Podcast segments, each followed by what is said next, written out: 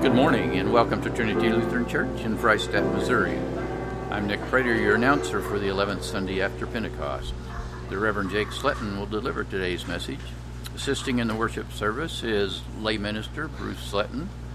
Organist is Mrs. Courtney Sletton, and the acolytes are Sadie Bennett and Jordan Klebecker. Today's order of service can be found at www.trinity1874.com.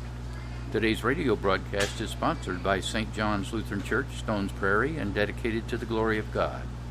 May God bless us as we worship together. There we go. All right, good morning, everyone.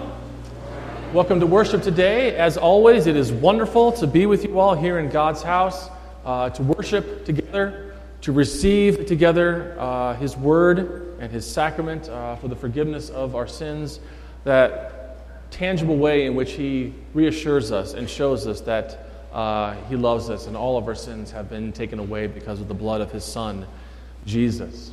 Please stand this morning and greet each other in the name of the Lord.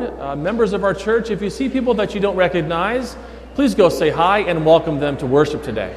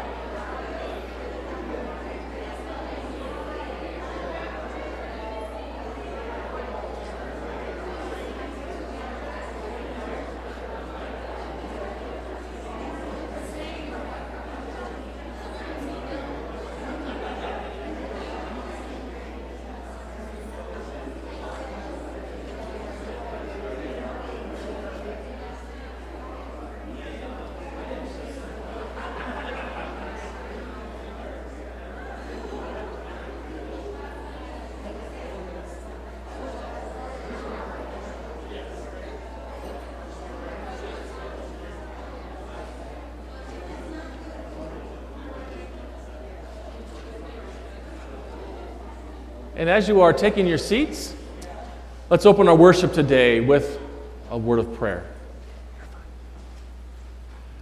Gracious Heavenly Father, we thank you for today. We thank you for this Lord's Day. Lord, we thank you that it is today that your mercy calls us. Your mercy calls us to this new life in which we are baptized in. Thank you that we are united with Christ, that we are united with him in his death, that we will certainly also be united with him in his resurrection. Lord, we pray then that you would give us a zeal for your house of worship, and truly, better is one day in your courts than 1,000 elsewhere. In the name of Jesus we pray. Amen. Please stand.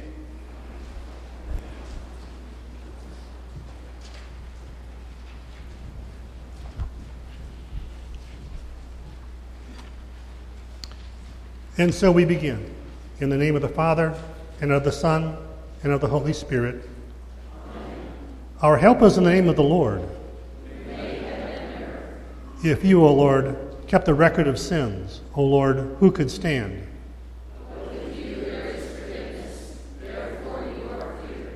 Since we are gathered to hear God's word, call upon him in prayer and praise, and receive the body and blood of our Lord Jesus Christ in the fellowship of this altar, let us first consider our unworthiness and confess before God and one another that we have sinned in thought, word, and deed, and that we cannot free ourselves from our sinful condition.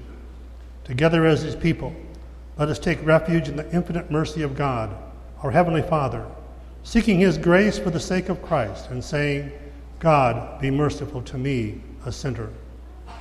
Almighty God, have mercy upon us, forgive us our sins, and lead us to everlasting life. Amen. So Almighty God, for his sake, he forgives you all of your sins. So then, in the stead and by the command of our Lord Jesus Christ, I therefore forgive you all of your sins. In the name of the Father, and of the Son, and of the Holy Spirit. Amen.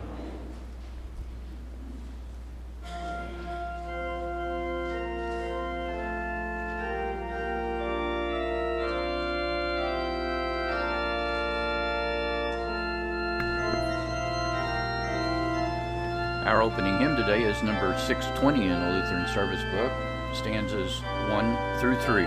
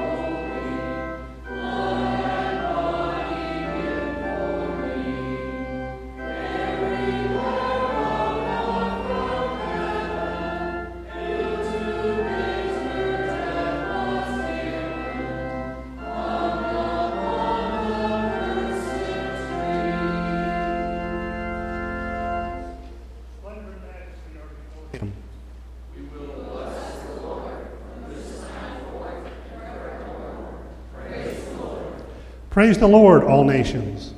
Exalt him, all peoples. For great is his steadfast love toward us. And the faithfulness of the Lord endures forever. Praise the Lord. Glory be to the Father, and to the Son,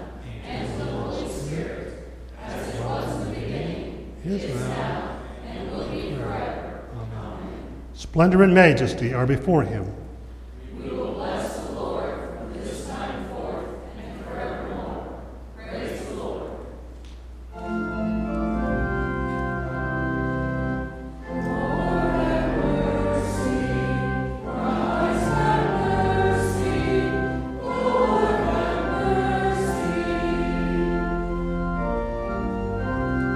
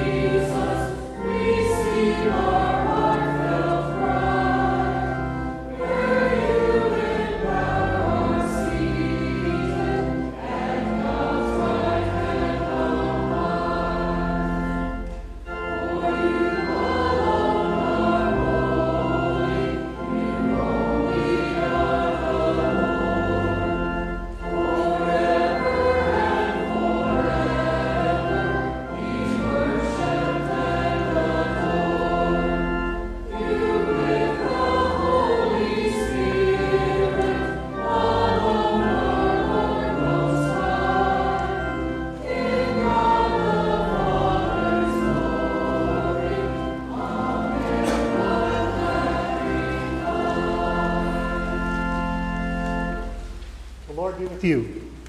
And also with you. Let us pray. O Lord, you have called us to enter your kingdom through the narrow door. Guide us by your word and spirit, and lead us now and always into the feast of your Son, Jesus Christ, who lives and reigns with you in the Holy Spirit, one God, now and forever. Amen. Please be seated. Our Old Testament reading for this morning comes from Isaiah chapter 66, beginning at the 18th verse. For I know their works and their thoughts, and the time is coming to gather all nations and tongues. And they shall come and shall see my glory. And I will set a sign among them. And from them I will send survivors to the nations, to Tarshish, Pul, and Lud, who draw the bow, to Tubal and Javan, to the coastlands afar off, that have not heard my fame or seen my glory. And they shall declare my glory among the nations. And they shall bring all your brothers from all the nations as an offering to the Lord, on horses and in chariots and in litters and on mules and on dromedaries, to the holy mountain Jerusalem, says the Lord, just as the Israelites bring their grain offering to a clean vessel to the house of the Lord. And some of them also I will take for priests and for Levites, says the Lord.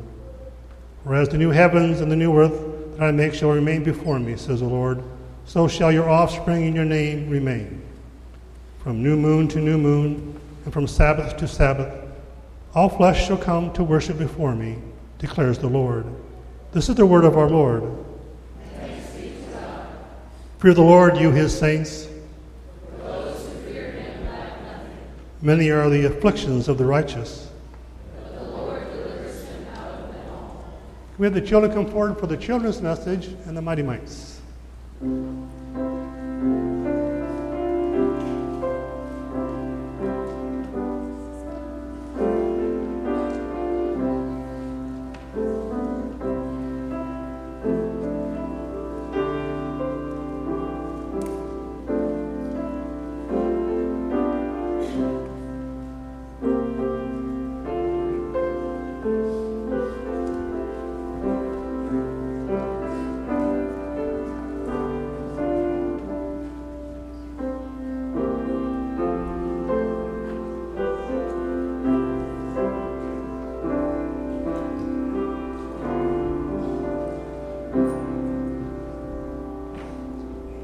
Good morning. How are you guys? Good. I've got something in my hand. Do you know what this is? Do you recognize this? What is it, Carly? Right. It's the lid for a mason jar, right? Keenan, can you put your hand through that? No, not quite. How about you, Grace? Can you put your hand through that?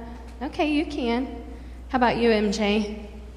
MJ can. Let's try one more. Maddie, can you get your hand through that? Oh, Maddie can too. Do you think Mrs. Menning can? Ooh, barely. How about Pastor Jake? Let's see if his hand can get through. Well, you can get a few fingers, okay? This was too narrow for some of our hands, right? Some of your hands fit that through that really easy, but as you get older, that might change. Today we are going to hear a story from the Gospel of Luke. In our gospel lesson about the narrow door. And Jesus used this story to teach his followers about how they got to heaven. He said that the door is narrow. So what does that mean if something's narrow? Can we all go through it at the same time? Nope. It's got to be one by one, right? Jesus was trying to tell his disciples that he was the door. He was the only way to heaven. Some of the people at the time thought that they got to heaven by who their parents were or by where they get to church. Today, some people think they get to heaven by the good works that they do or the way that they live their life. But Jesus wanted everyone to know that the only way, there was only one way to heaven, and that was what? And because why, Cordell? Because he said, and what did Jesus do for us that allowed us to be with him in heaven? Carly? Yes, he gives us baptism. What happened to Jesus on the cross? He died. God gave his son who gave his life on the cross so that we could be eternally with him in heaven. It doesn't matter what we do. There's nothing that we can do, no works that we can do that will allow us to be in heaven with him. There's only one way, that narrow door through Jesus and his salvation for us whenever he died on the cross. So when you see something that doesn't quite fit right, or you can't quite get your hand in there, you can't quite get through, or you can't quite make it fit, instead of getting frustrated with that, have that remind you of Jesus and his love for us, and that that's the only way that we can be in heaven with him. Let's all bow our heads and close our hands and pray. Dear Jesus, we thank you so much for our salvation and for the narrow door that you provide for us to live eternally with you in heaven. Bless our service today and go with us this week and protect us. In Jesus' name we all pray. Amen.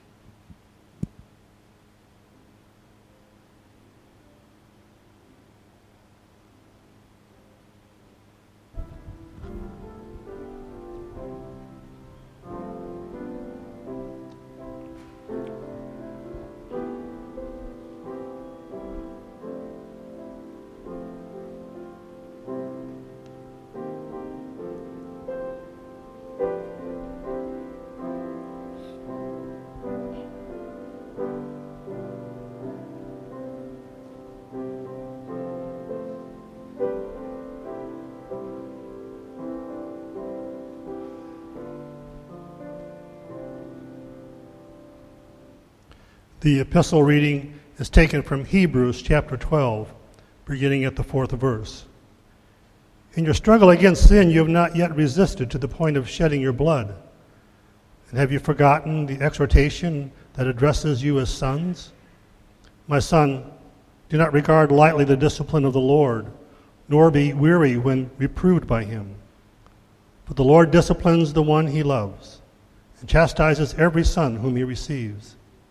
It is for discipline that you have to endure. God is treating you as sons. For what son is there whom his father does not discipline? If you are left without discipline in which all have participated, then you are illegitimate children and not sons. Besides this, we have had earthly fathers who disciplined us and we respected them. Shall we not much more be subject to the fathers of spirit and live?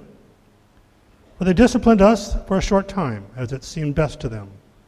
But he disciplines us for our good, that we may share his holiness. For the moment, all discipline seems painful rather than pleasant, but later it yields the peaceful fruit of righteousness to those who have been trained by it.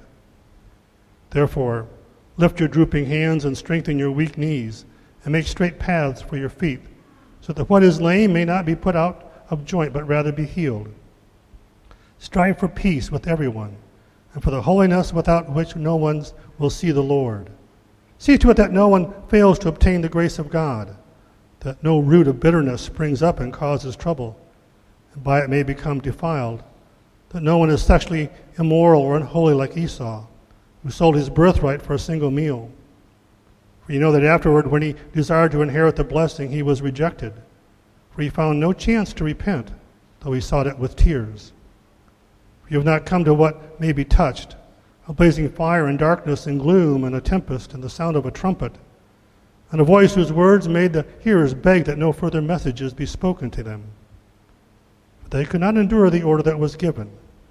If even a beast touches the mountain, it shall be stoned. Indeed, so terrifying was the sight that Moses said, I tremble with fear. But you have come to Mount Zion and to the city of the living God, the heavenly Jerusalem, and to the innumerable angels in festal gathering, and to the assembly of the firstborn who are enrolled in heaven, and to God, the judge of all, and to the spirits of the righteous made perfect, and to Jesus, the mediator of a new covenant, and to the sprinkled blood that speaks a better word than the blood of Abel. This is the word of our Lord. Thanks be to God. Please stand.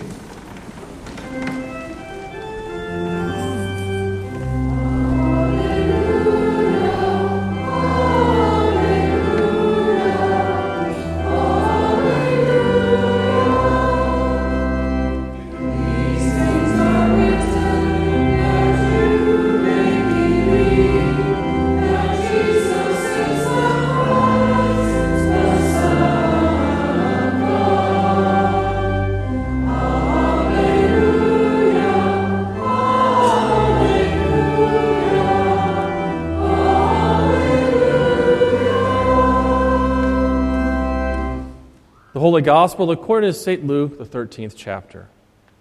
Glory to you, O Lord. Jesus went on his way through towns and villages, teaching and journeying toward Jerusalem. And someone said to him, Lord, will those who are saved be few?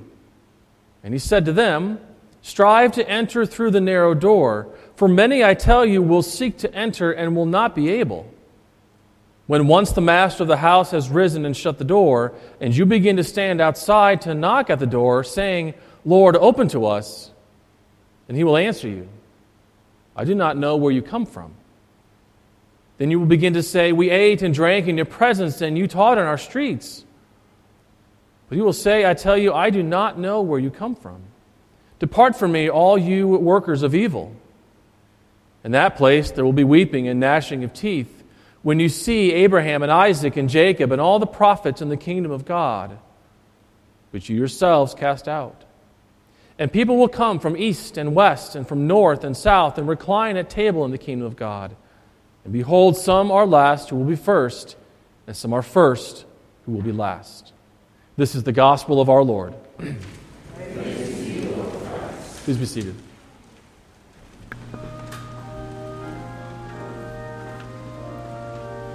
Our hymn of the day today is number 526 in the Lutheran Service Book.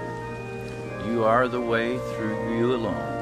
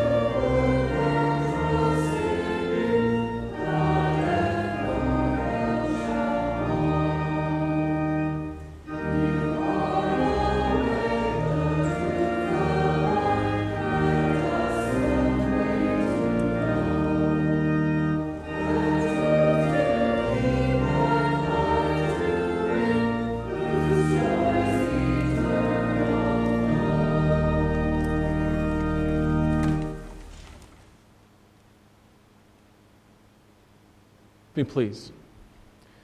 Dear Lord, may the meditations of our hearts and the words of my mouth be pleasing in your sight. In Jesus' name we pray. Amen. Grace, mercy, and peace be yours this morning from God our Father and through the Lord and Savior Jesus Christ. Amen. Today's message, the text for today's message is actually from, really from all three of the readings today. You'll want to have your bulletin in front of you, because you will be going through those readings and taking a look at them as we go along here this morning. The theme that you will notice today, and perhaps you have begun to notice through the hymns that we've sung and the readings and some of the prayers that we have prayed, is this idea of when Jesus talks about entering through the narrow door.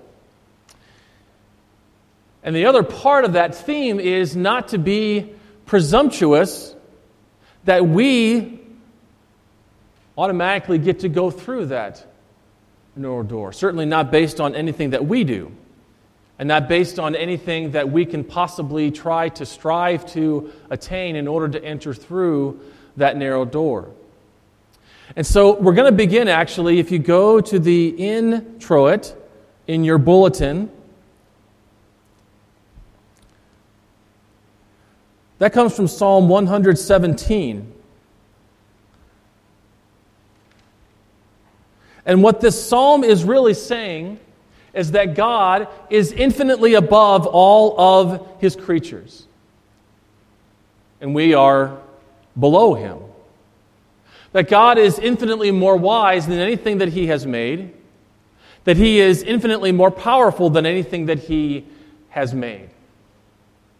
And therefore, because God is all-wise, and because God is all-powerful, and because God is all-divine, it would be wrong and foolish on our part to simply presume that we have anything to do with going through the narrow door. We are best not to be presumptuous on how we approach God. You see, we cannot simply have a relationship with God in any way that we wish, contrary to popular belief. There is this idea out there, and has been out there for quite some time. As a matter of fact, there are even so-called Christian denominations that believe this thought, that all roads lead to the same place. But there are many different ways in order to get into heaven. And what makes it difficult for us as Christians, believers in the pure and unadulterated gospel of Jesus, that he is the narrow door, that he is the only way into heaven and our salvation. What makes it difficult for us is that if we express that there is only one way to heaven, then what suddenly happens is we get persecuted in some way, shape, or form. Don't we? We are either considered intolerant, or we are considered not loving, and therefore we are just an ugly and despicable human being, because simply we believe in something called absolute truth. Absolute truth, of course, being Jesus, who is that narrow door. And so no, we cannot have any relationship with God that we want to and expect that we will be entering through the narrow door. This also affects us. This also affects you and me, and we're going to get to that in just a few moments. Now go to the Old Testament lesson from Isaiah chapter 66. Isaiah 66, 18 through 23. Lots of interesting stuff is happening in this text as well. The text talks about, specifically in verses 18 20 and 21 and 23, about how even though Jesus describes that the door into eternal life and into salvation is narrow, at the same time, everybody has been invited. God wants all people to be saved. We The Apostle Paul picks up on this theme in his letters, but we see it here in Isaiah as well. Verse 18, "For I know their works and their thoughts, and the time is coming to gather all nations and tongues, and they shall come and see my glory." Verse 20, "And they shall bring all your brothers from all the nations as an offering to the Lord." Verse 23, "From new moon to new moon, and from Sabbath to Sabbath, all flesh shall come to worship before me." So here we have a really broad inclusiveness of God's kingdom. And so yes, you can have Jesus saying the narrow door and also this broad inclusiveness of God's kingdom. And the reason why the door that is narrow is open to all is because it is God who does the inviting. It is God who has invited every nation, every language, every single person, by the way, that He has created. Remember, the earth is the Lord's and everything in it. He has invited all of them to come and join in the feast. He has invited everyone to come and to follow Him. He has invited everyone to enter through the narrow door. If we go back to verse 21, "Some of them also I will take for the priests and Levites." Israel knew very well, and this is where sort of the beginnings of the presumptuousness happens. Israel knew very well that they were part of the bloodline, that they were different, that they were unique and special, and God had told them so. And so when, in verse 21, it says, "And some of them also I will take for priests and Levites, says the Lord," there were only even of those certain people, those of the certain chosen bloodline that would be allowed to be priests in God's kingdom. Now, when the Israelite people heard this, when God's people heard this, those of the bloodline heard these words, they have one of two options once they heard it. They could either be simply appalled by what God said and said, well, you can't do that. You can't include all nations because all nations are not part of the bloodline, God. You cannot include all tongues. You cannot include all of our brothers from all of the nations. You simply can't do that because they're not part of us. They're not part of the bloodline. That's one reaction that they could have had. And the second reaction, the best reaction, is to simply acknowledge God as being mighty and powerful, just like the psalm from the beginning of the service says, Psalm 117, and acknowledge Him as almighty, and acknowledge Him as all-powerful, and acknowledge Him as all-wise, acknowledge Him as the omnipotent God, the all-powerful God that He is, and He can invite anyone into His heaven that He wishes. But they were being presumptuous, weren't they, on their part, that their bloodline automatically got them in. Now, this same kind of thing happens today. I was mentioning to the adult Bible class this morning that years ago I was having a conversation about salvation and God with an extended family member. And what this extended family member told me in not so very certain terms, all you have to do is believe. And in one way, he's not wrong. I said that very same thing a few weeks ago here, that all you have to do is believe in the name of the Lord Jesus and you will be saved. In one way, he's not wrong. But the problem is that I knew how he was living his life. And how he was living his life was he was sort of living life in the way that those Israelites who chastised God for allowing everybody else did, well, they're not part of the bloodline. Well, all you have to do is believe and you can just live any way that you want. Some people oftentimes get confused with the Lutheran understanding of baptism. They oftentimes get confused because we believe, not because of what we have somehow conjured, but because the Bible says so, we believe that the sacrament saves. And so what people will oftentimes get confused is that, well, that means that you believe in something called once saved, always saved. No.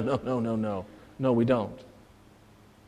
Because a baptized person, and I have seen it more times than I care to remember, a baptized person can and does sometimes throw away what God has given them. The only way that man is saved is through the grace of God, and the only way that he is condemned is if he condemns himself. So we cannot be presumptuous based on our bloodline. It is always, when it comes to salvation, God brings people from all the nations into the world, of the world into his kingdom. And just like when Jesus called his disciples, it is Jesus and God who is doing the calling. It is always God who is acting. It is always God who is coming the entire way to rescue us and to bring us eternal life. It is always something that God is doing for us. It is not something that we can somehow rest on by ourselves. I'll use sort of a different example for this one. You may have perfect church attendance. You may have perfect Sunday school attendance. You may read your Bible every single day. But if you are living your life in a way that is completely opposite of what you have been called to be, which is a child of God, you are simply resting on your supposed laurels and thinking that God is just somehow blind to the fact that that you come to church every week on Sunday, but during the rest of the week, Monday through Saturday, you're gossiping a lot. Or you are thinking things that you shouldn't. You are seeing things that you shouldn't. You are doing things that you shouldn't.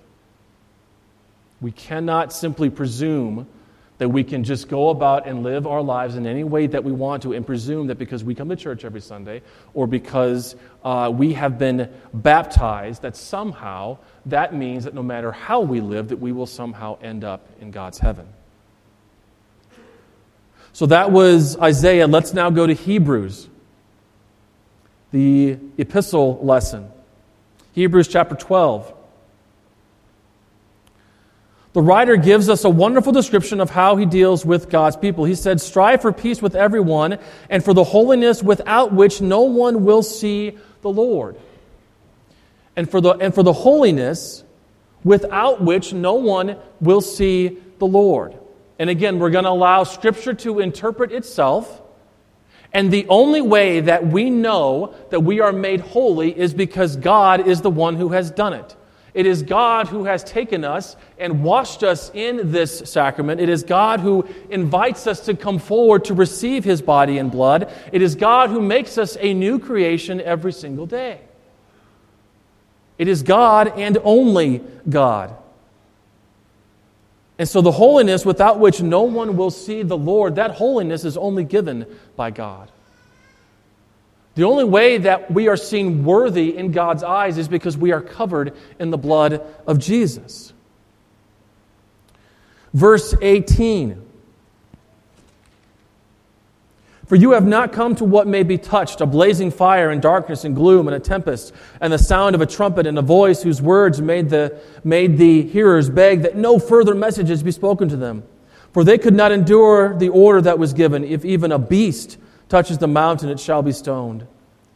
Indeed, so terrifying was the sight that Moses said, 'I tremble with fear.'" Even Moses himself, the very famous Moses, even he did not somehow presume that he was somehow automatically in. He goes before the burning bush, and the Hebrew here in our English, what he says, the Hebrew is much more, shall we say, direct in what Moses says when he sees that. Moses, in the English, Moses sees the burning bush, and there's this really sweet way in which it says, "Oh, behold, a burning bush." In the Hebrew, what he actually says is, "Holy blank, a burning bush." That's what it says.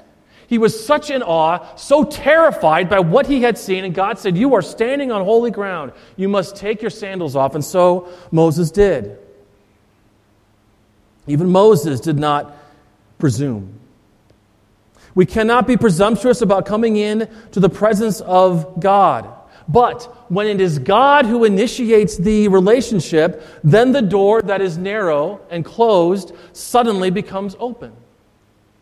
And so you have this narrow door, but then you have the same narrow door that is open to everyone because it is God who opens it and it is God who invites everyone in. And so with that in mind, let's go to the Gospel, Luke chapter 13.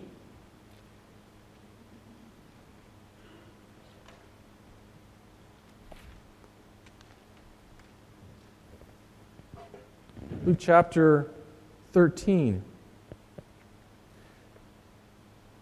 He went on his way through towns and villages, teaching and journeying toward Jerusalem. And someone said to him, "Lord, will those who are saved be few?" And he said to them, "Strive to enter through the narrow door, for many, I tell you, will seek to enter and will not be able. And once the master of the house has risen and shut the door, and you begin to stand outside and to knock at the door, saying, 'Lord, open to us,' and he will answer you, 'I do not know where you come from.' Then you will begin to say, 'Well, we ate and drank in your presence, and you taught in our streets.' But he will say, 'I tell you, I do not know where you come from. Depart from me, all you who are evil.'" The clear implication from Jesus' words are this. The unfortunate truth is that while God has invited and God has called everyone to be saved, most people will not be saved. And the only reason why they won't be saved is because they refuse to enter through the narrow door.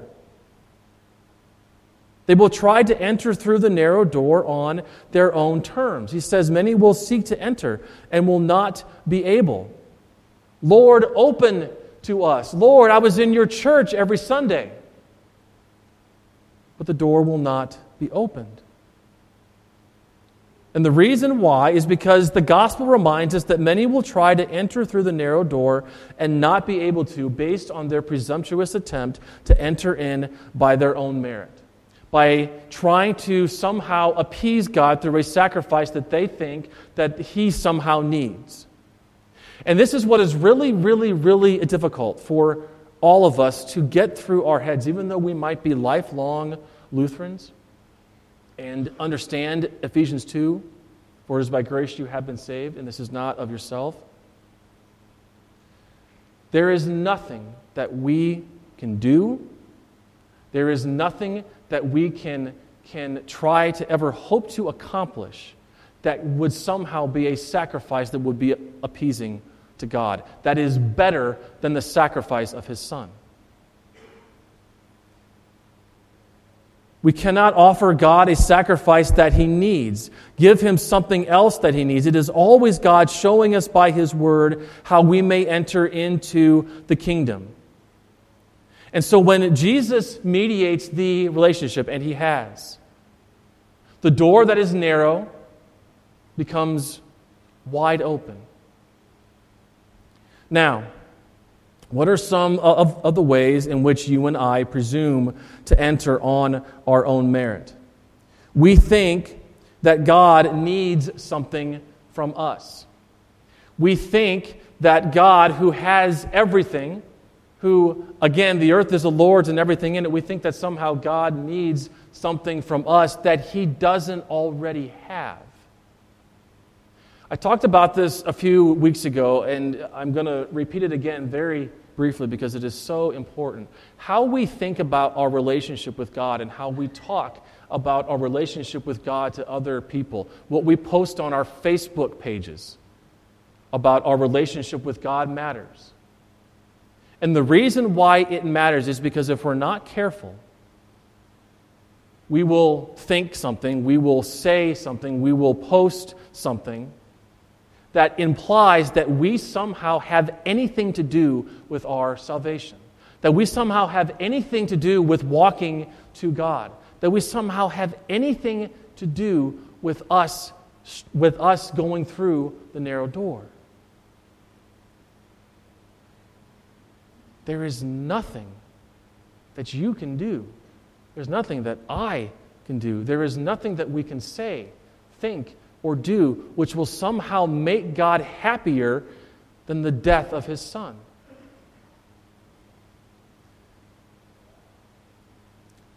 Another way that we presume is when we see somebody else and think or say, at least I'm not as bad as they are. So, this is how this one kind of looks. You might be sitting in your pew right now, you might be at work, you might be at school, you might be somebody else, and you look over and you see so-and-so and you think, man, I'm glad I'm not as bad as they are. I might kind of fudge a little bit here, and I might kind of fudge a little bit there, but I'm not doing what they're doing. I'm not living how they're living. And have you forgotten that Jesus says, well, when you're looking at other people, to take the plank out of your own eye before you take the speck out of your brother's? Have we forgotten the parable that Jesus tells of the unmerciful servant, in which the servant that is forgiven entirely by the king of this enormous debt, this debt that he can never possibly ever hope to pay off. That servant who was forgiven, is forgiven, goes and cannot show the same mercy and forgiveness as his, who owes him a much smaller debt. When we see somebody else and think or say, at least I'm not as bad as they are. You see, going through the narrow door is only as difficult as we make it. It's only as difficult as we make it to be. But Jesus has called you. The Bible says that Jesus has called you out of darkness and into his marvelous light. The entire theme, and we talked about this in the adult Bible class, the entire thread that runs through all of Scripture from the beginning of Genesis to the end of Revelation, the entire thread is that God continually, that God has, does, and continually, and will always come for his people. That he will always give them new life. That he will always come and bring them back into his fold. That he will always seek after him, just like the father looks down the road and seeks after his prodigal son. The door is wide because God wants all people to be saved. It is narrow because salvation is on God's terms and not ours. And thanks be to God that it is on God's terms and not ours, because according to God's terms, he says, again, confess with your lips that Jesus is Lord and you will be saved. That those who believe and are baptized will be saved. And as such, we can count ourselves dead to sin and alive to God in Christ Jesus, because it is he who has come to find us. It is he who has taken us by the hand. It is he who has taken us himself through the narrow door and into new life every single day. In the name of the Father, and of the Son, and of the Holy Spirit. Amen.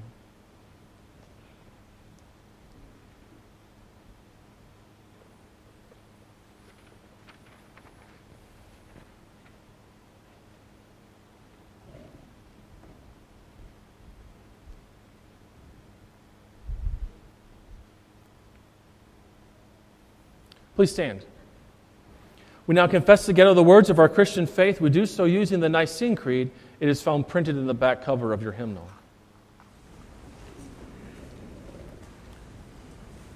I believe in one God, the Father Almighty, maker of heaven and earth, and of all things visible and invisible, and in one Lord Jesus Christ, the only begotten Son of God, begotten of his Father before all worlds, God of God, light of light, very God, begotten of me, being of one substance with the Father, by whom all things were made, who for us and for our salvation came down from heaven, and was incarnate by the Holy Spirit and the Virgin Mary, and was made man, and was crucified also for us under Pontius Pilate.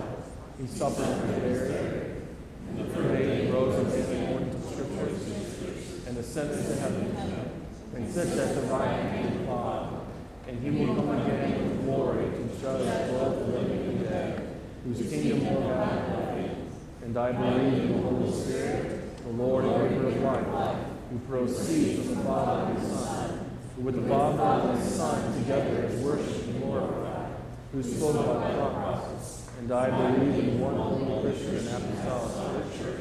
I acknowledge one baptism for the remission of sins, and I look for the resurrection of the dead and the life of the world to come. Please be seated. At this time, we will gather our tithes and offerings, and the pew that you are in is a red sign-in book. So whether you are a member or a guest with us, please fill that out so that we know that you were here to worship with us. And if you are a guest today, if you would be so kind as to leave us away, whether it be a telephone number or an address that we might be able to get in touch with you to thank you for coming to worship today, we would appreciate that. We collect our tithes and offerings.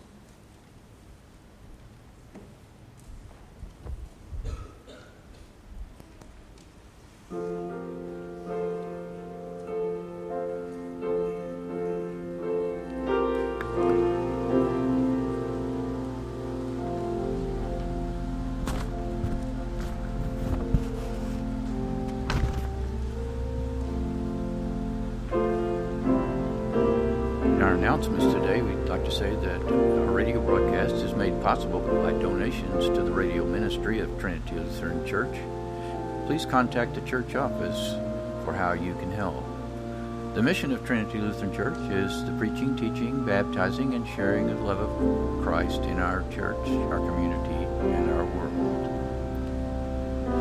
In other announcements, the men's glee will begin rehearsals for the coming choir season starting September 11th at 6:30. We meet every second and fourth Wednesday of the month. Trinity Ringers will begin rehearsal for the coming bell season starting September 4th at 5:30. We meet every Wednesday of the month. A men's Bible study meets at 8 a.m. each Wednesday morning in the narthex of the church. Several ladies' Bible studies meet during the week in the surrounding area. For more information on the ladies' Bible study groups, contact the church office at 417-235-7300. The Lutheran Hour is our church's witness in the public marketplace. Today's message, Does He Know You?, by speaker Emeritus of the Lutheran Hour, Dr. Ken Klaus. In his presentation, he talks about people how often do what they do because they think the rules don't apply to them.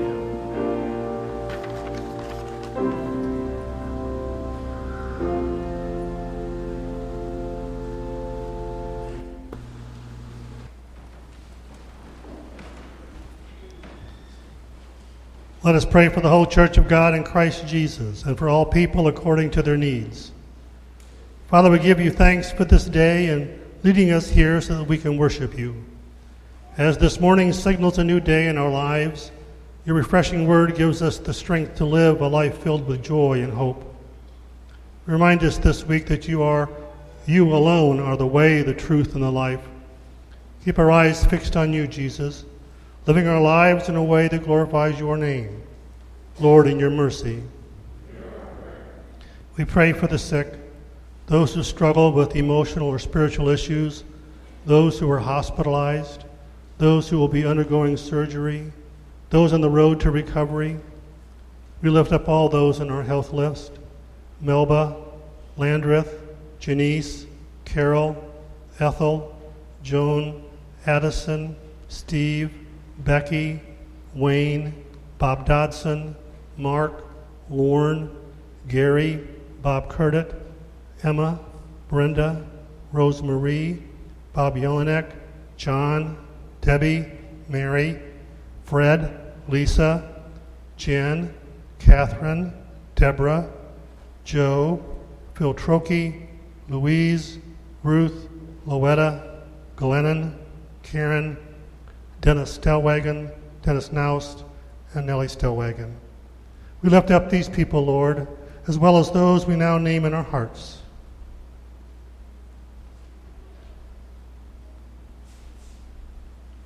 Heavenly Father, you are the great healer.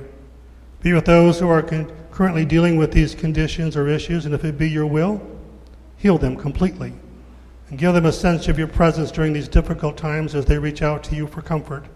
Lord, in your mercy, we pray for our leaders who hold positions of service nationally, in our state, and in our local communities, as well as the leaders of our own Lutheran Synod. Father, these people have accepted the responsibility of leadership as part of their commitment to serve. Send your Holy Spirit to give them true wisdom, to govern in a way that glorifies your name. Keep them mindful of those who cannot speak for themselves, especially the unborn. Lord, in your mercy, we pray for all the brave men and women who serve in the military, especially those who serve in the most dangerous places. We lift up to you in prayer Christopher Smith, who is serving in the Navy, Luke Sharp, who is serving in the Marines, and David Hessman, who is deployed overseas, as well as their families, who pray and wait for their safe return. We think of all first responders, police, fire, and emergency personnel. Father, we pray that you will send your heavenly angel to watch over them, to protect them against all harm. Strengthen and encourage them so they can remain strong and courageous. Lord, in your mercy. Lord God, Heavenly Father, you instituted holy matrimony, blessed and honored it with your presence of your Son at the marriage at Cana in Galilee, and even now continue to protect and preserve it. We thank you for the fatherly love and grace which you have bestowed upon Michael and Lorna Doss, who are celebrating 31 years of Christian union through their marriage. Continue to be with them, Lord, until the end of their days, even as you have guided them in the past. Be their health, strength, refuge, and life, as they serve as an example to all who honor your blessing of marriage. Lord, in your mercy. We pray for all those who mourn the loss of a loved one. Lift up family and friends of Sandy Voskamp. Sandy's now with you, Jesus. We give you thanks for keeping your promise of receiving into your heavenly kingdom all who believe in your promise of salvation through faith. Gracious Father, it is at these times that we need you to give those who grieve an extra measure of your grace and love. Comfort them with the assurance that all believers will one day be with you and all the saints as we spend eternity in heaven, where there is no more pain, loneliness, or despair. Lord, in your mercy. And finally, Lord, I offer up a special prayer for this congregation of yours. As you continue to bless us, keep us focused on what's most important in our lives. Help each of us find the time to be in your word, spend time in daily prayer, strengthen our hearts for mission, and finally nurture the love we have for you and each other. Lord, in your mercy. Into your hands, O Lord, we commend all for whom we pray, trusting in your mercy through your Son, Jesus Christ, our Lord. Amen.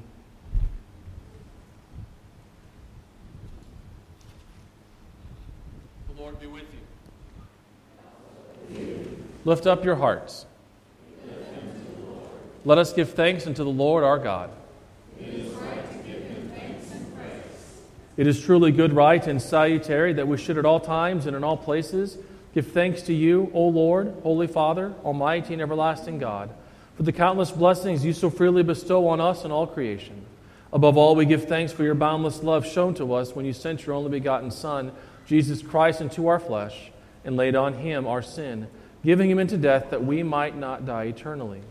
Because he is now risen from the dead and lives and reigns to all eternity, all who believe in him will overcome sin and death and will rise again to new life. Therefore, with angels and archangels and with all the company of heaven, we laud and magnify your glorious name, evermore praising you and singing.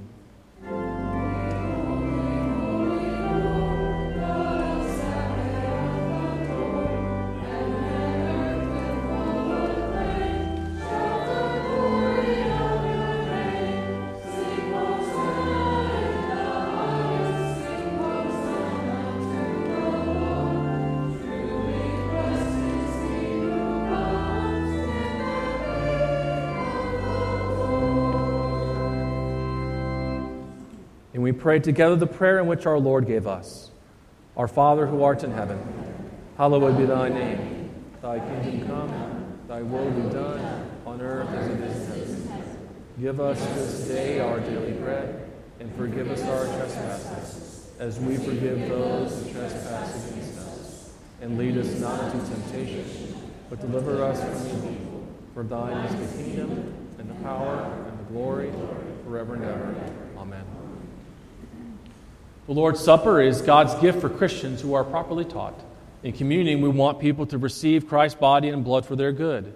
This means that as you come to the Lord's table, you affirm with each communicant that Jesus is your Savior and Lord, and with Lutheran Christians you confess. I recognize and confess that I am a sinner. I repent of my sin and ask God's forgiveness. I believe that Jesus Christ is my only Lord and Savior from sin, Satan, and death. I believe that the risen Christ is really present in the sacrament and under the form of the bread and wine. I receive his true body and blood for the forgiveness of my sin and the strengthening of my faith and life. Our Lord Jesus Christ, on the same night in which he was betrayed, took bread. And when he had given thanks, he broke it, and he gave it to his disciples and said, "Take, eat. This is my body, which is given for you. This do in remembrance of me." In the same way also we took the cup after supper, and when he had given thanks, he gave it to them and said, "Drink of it, all of you. This cup is the New Testament in my blood, shed for you for the forgiveness of sins. This do as often as you drink it in remembrance of me." The peace of the Lord be with you always.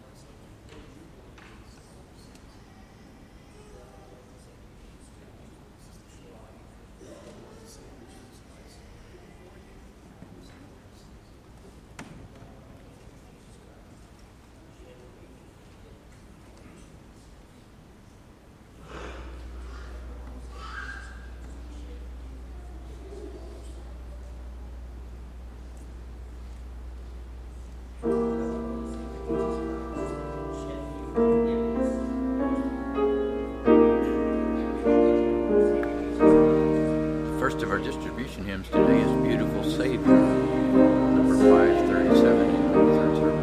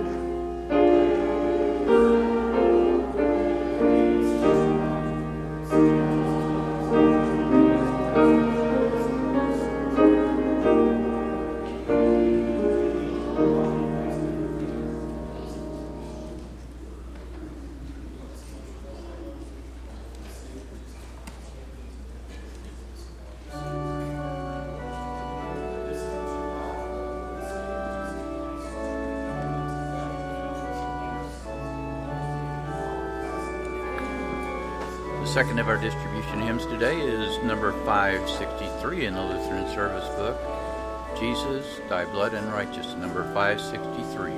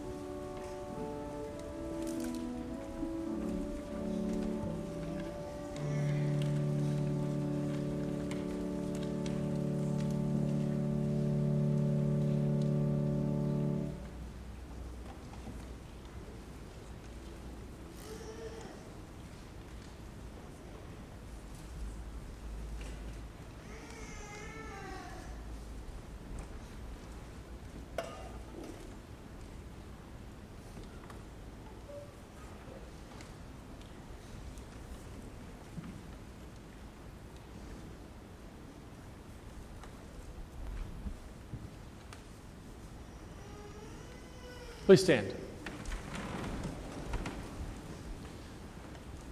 And now may this, our Savior's body and blood, strengthen and preserve you in the one true faith until life that is everlasting. Depart in his peace and joy. Amen.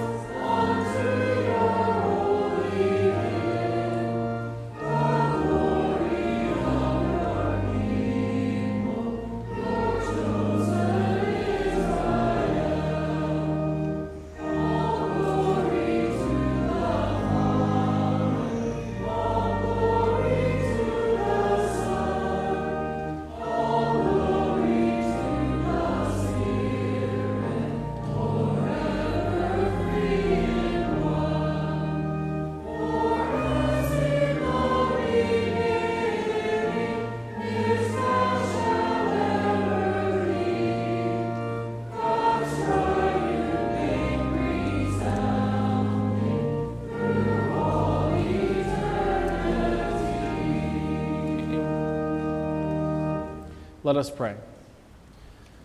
We give thanks to you, Almighty God, that you have refreshed us with this salutary gift. And we implore you that of your mercy that you would strengthen us through the same, in faith toward you and in fervent love toward one another. Through Jesus Christ, your Son, our Lord, who lives and reigns with you in the Holy Spirit, one God, now and forever. Amen. Let us bless the Lord. Thanks be to God. The Lord bless you and keep you.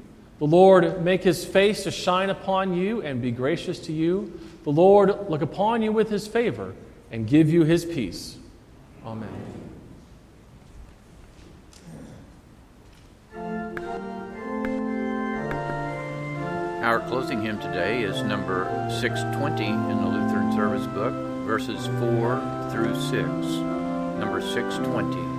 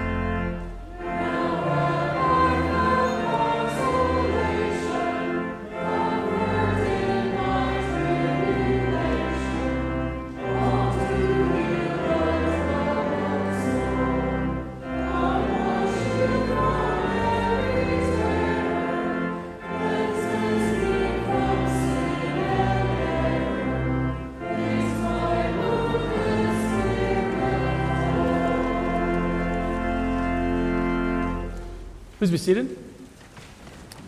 Just a few announcements before we close with our worship today. First of all, there will be a short prayer session in the chapel after service for anyone who would like to join in. And I tell you what, we have a nominating committee on that same time. Let me think about that for a second. Okay, I'm going to think about that and do these other ones and then come back. Rehearsals for the Trinity Ringers begin September 4th at 5:30. They meet every Wednesday of the month, and new members are always welcome. Rehearsals for Men's Glee begin September 11th at 6:30 p.m. They meet every second and fourth Wednesday of the month, and new members are always welcome as well. Midweek confirmation for 7th and 8th graders will begin September the 10th. They will meet on Tuesdays at 6:30 in the school. If you have any questions, please contact myself or the church office. And then finally, Sandy Voskamp went to her heavenly home on August the 22nd. There will be a graveside service only on September the 7th at Trinity Lutheran Church at 10 a.m. Please join us in praying for Sandy's family at this time. And for the chapel service, short prayer session after service today, if I can be so bold as to move those folks who will be praying to the couches here to do that so that the nominating committee can meet in the chapel after worship to take care of their business. If anybody who wants to come to the prayer service has a better idea of where to put them, please let me know afterwards. And that's all the announcements that we have, I believe. I pray that you all have a very, very blessed week. It has been our pleasure to bring you this worship service from Trinity Lutheran Church in Freistadt, Missouri. We pray that you have benefited spiritually from this service and invite you to worship with us next Sunday morning at 10 a.m. If you are not able to be with us in person, we invite you to listen by means of this broadcast on FreistattRadio.com. We commend you to the loving care of our gracious Heavenly Father. May His love surround you, and His mercy be evident to you in all things.